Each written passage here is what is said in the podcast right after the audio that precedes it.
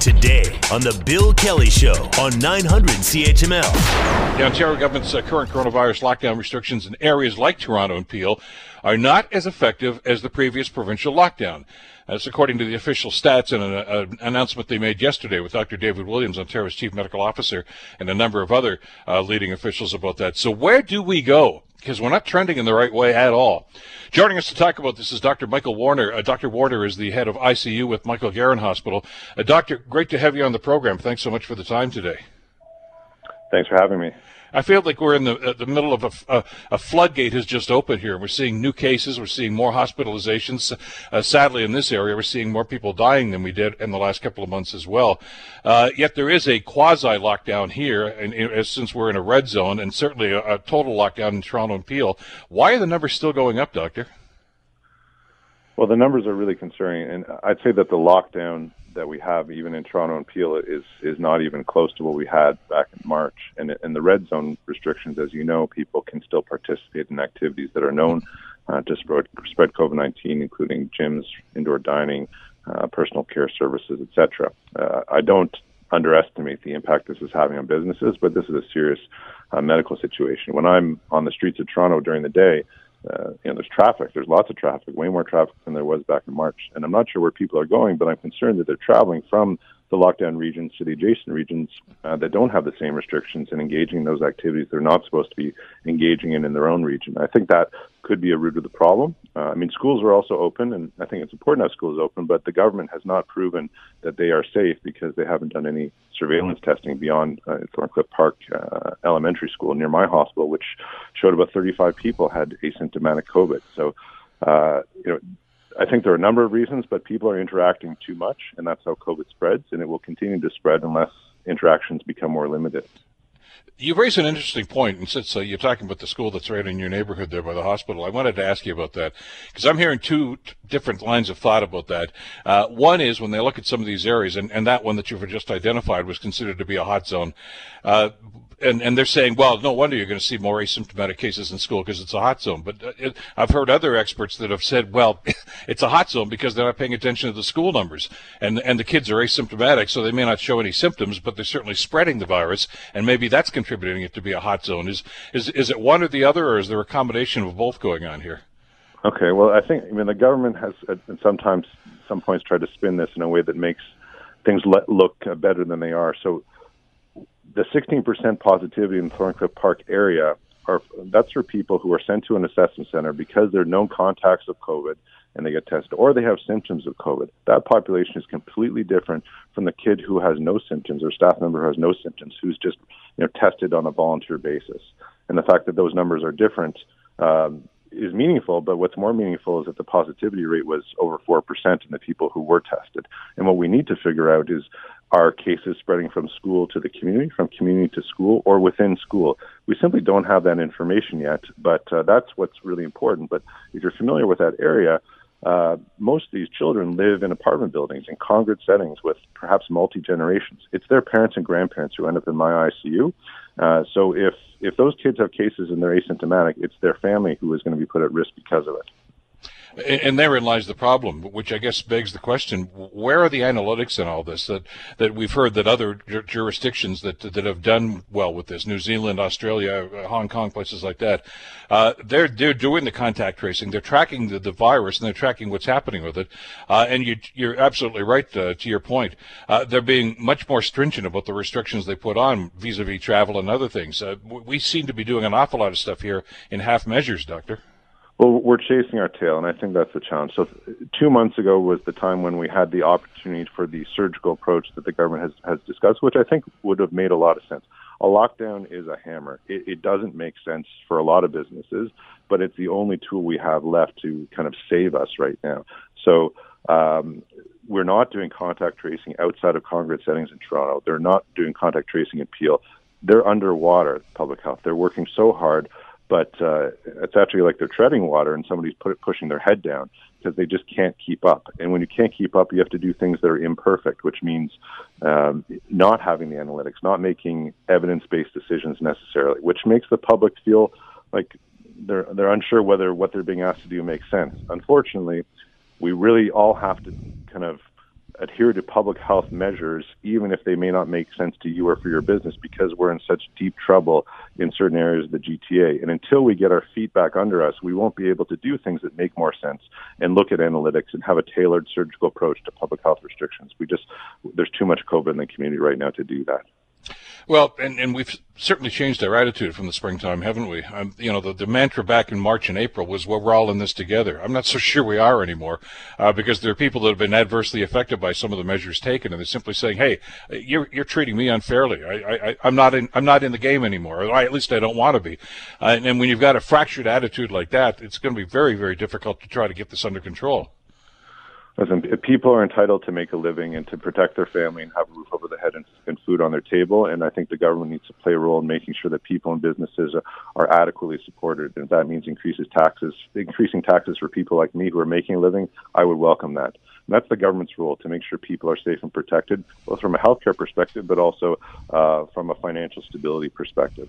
COVID fatigue is real, but I can tell you that you know, just an anecdote. This disease is destroying families. I've had members of the same family in my ICU, five beds apart, you know, both struggling to breathe and communicating on Zoom as to whether or not they want to be intubated. I mean, that's real. And that's the situation we find ourselves in. Today, we have 247 patients in Ontario ICUs with COVID 19. We added 31 overnight. The last time we had 31 cases added was on April 2nd. We've only breached the 30 mark twice in this pandemic so far. We will hit 300 by Christmas. Our peak was 283 on April 12th. So the situation is getting out of control, and it is you know heteroge- heterogeneous. So there are parts of Ontario where there's almost no COVID activity, but Hamilton, Burlington, you know, in your listening area, are really starting to get hit. The Niagara region, uh, Peel is is a major problem, and, and the areas outside of the downtown core in Toronto are, are, are in major difficulty, as is York region, where my colleagues there said they've never seen their hospital this busy. So, you know, if health and safety is the priority, that's really what we have to focus on, but definitely have to support people as they make sacrifices to protect people they don't even know. There's another point to this, and I'm glad you brought up the ICU numbers, and I think people need to hear that more often. Uh, and you mentioned the number of COVID patients that are in ICU right now, but there are other people in ICU as well. It, you know, I don't want people to get the impression that the ICU is reserved just for COVID patients, uh, because there are people with cardiac problems and a number of other issues that, uh, that are deserving and need ICU care. Uh, and if you only have so many beds, uh, are we getting to the point now where, where people like you and other doctors are going to have to make decisions about who gets what? Well, we're not we're not at the point of triage, which I think is what you're asking, but yeah. you make an important point. So I'll just kind of lay out the numbers for your listeners. So sure. back in back in wave one, when we hit 283 patients on April 12th, there were only 1,300 patients in the ICU in Ontario, and that's because we had shut down all non-COVID related care. Today there's mm-hmm. 1,745 and 247 patients with COVID, and that's because we've kept the healthcare system open to some degree. And the government may, will say that we have beds, and, and it's true, they have added beds to the system. However, a bed without a nurse is like a car without wheels. It, it doesn't work. It's the healthcare human resources that will be the rate limiting step to providing care for Ontarians. The nurses are working so hard. The respiratory therapists, personal support workers, the dietitians, pharmacists, the whole team is working flat out. And more people are getting sick, and people are having to isolate because they're case contacts, and people are off because of mental health challenges. So the people who are left behind are working that much harder. So we don't have an infinite number of beds that can be staffed, and we want to maintain access to non-COVID related care, which we identified as being important, which I feel as well. However, if you listen carefully to what, what Dr. Brown said yesterday in the press conference, we are now at the point where we're not only having to delay or cancel elective surgery, but he said that necessary and emergency services are imperiled as well. And that's a situation we haven't faced. That was the situation we tried to avoid with the serious lockdown we had in March. And I truly hope that we don't have to turn away a patient who has life threatening illness because we're unable to provide care for them in the hospital they show up to. Uh, because I, I, I, get the sense, and, I, would like to get your, your read on this as well, Doctor, uh, that in this second wave, which we were already warned about, by the way, that it's probably going to be as bad, if not worse, than the first wave. I, I just get the sense an awful lot of people in the general population are not taking it as seriously. Well, uh, you know, COVID fatigue, sure. You know, inconsistent communication with the government, absolutely. Um, you know, real suffering that people are feeling in their pocketbook, 100%. And also, I think there's a complete disconnect between how an individual's activities, like say you live in Toronto and you go to Vaughan Mills Shopping Mall to buy sneakers on Black Friday, how that activity is completely disconnected from the person who ends up in my ICU because COVID got spread between six people, you know, six degrees of separation rather to the person who ends up in my ICU. How people's individual behaviors impact other people, there's no straight line connection. So that feedback loop is not there. And, and that's why people don't necessarily appreciate how their activities as individuals impact the healthcare system as a whole. But because a lot of people feel that way and, and, are just going about their business, the cumulative effect of all those interactions among people is why COVID continues to spread out of control in some parts of Ontario.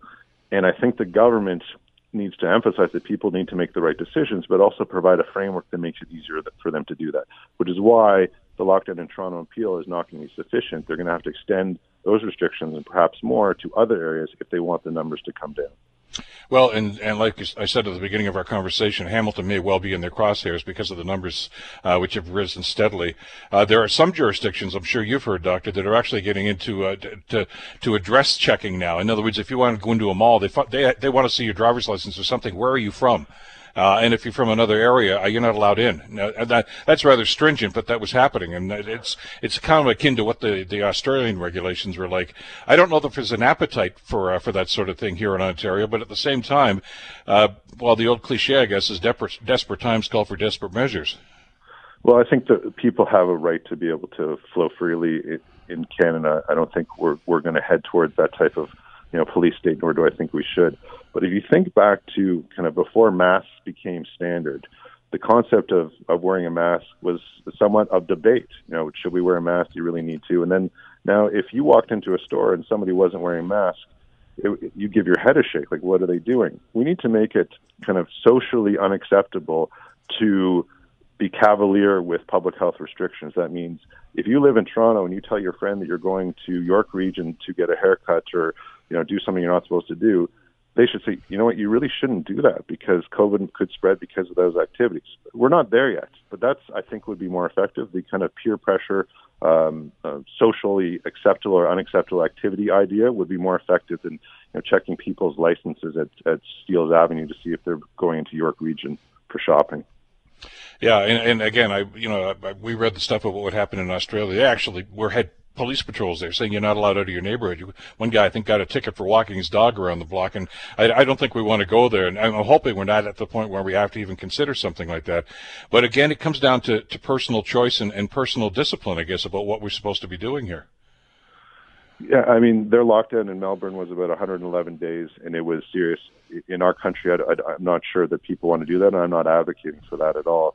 But personally, I mean, people will follow the path of least resistance. And if they feel that they need to do something for their family, whether it's shopping, haircuts, I'm trying not to pick on these things. It just these are because big box stores are still open in the lockdown regions. But if they, if people are very creative in how they can skirt around the rules, and what I'm concerned about, Bill, is what what's going to happen in mid-January because people are going to congregate over the holidays. And if you're listening to me, please don't. You know, stay with within your household. It really makes a difference. But mid-January, that could be the darkest time of this whole pandemic because um, that's when we're going to start to see the impact on the healthcare system of all those interactions that took place. And Premier Ford can only say so much. At the end of the day, people have to make the, their own decisions mm-hmm. to think about their neighbor as opposed to what they want to do over the holidays.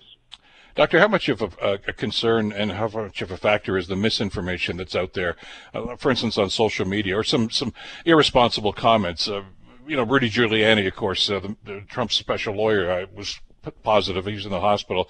Uh, he was, you know, yesterday characterizing COVID as now a quote unquote treatable disease. Uh, which is, I think, a massive understatement considering the fact that he got special treatment that most other people that contract the disease or are hospitalized are never going to get. Uh, and there are people that are going to read that and say, hey, see, this is no big deal. Mm. Well, social media is a bit of a tricky one because, I mean, the way social media tends to work, and I'm not an expert, is that if you feel a certain way about something, say you're, you're, you think COVID may be a hoax or that it may not be as bad, you're going to click on articles and, and links that that kind of emphasize that fact mm-hmm. and reinforce that fact. And then you end up in an echo chamber where everything you read and see uh, is consistent with your preconceived concept. And that works in the other way as well. If you think you know COVID is the end of the world, you're going to kind of um, only receive information that emphasizes or supports that fact. Which is why you know my practice is and let's take U.S. politics. You know, I look at CNN and I look at Fox News because the, the spin on the same issue can be different. Oh, different. Yeah. And, I, and I think that here we need we need to focus on what the scientists are saying. Um, the politicians will reflect what the scientists say, you know, thinking about economics and other factors which are important. But science is the truth. I think where people are having trouble is that they're seeing the scientific method played out in real time in the media and on social media. And the scientific method means that things get refined over time.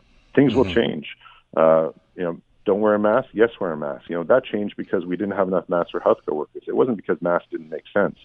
So I think that because the, the, scientific method is under the microscope, it allows people the opportunity to say that science isn't real or that it's fake or that they don't know what they're doing the truth is it's a process and you're seeing the process played out in real time and people who are in science or in medicine have no vested interest in destroying the destroying the economy or limiting people's liberty we just want people to to stay safe and not have to ration care for covid or non-covid related care at the end of the day yeah, that's a long and very complicated story. I guess I've I heard that debate many times back in the springtime, and I said, "Look, we used to use leeches to fight fever too, and we we're smarter now. So uh, we're happening. The same thing is happening with COVID." The Bill Kelly Show, weekdays from 9 to noon on 900 CHML.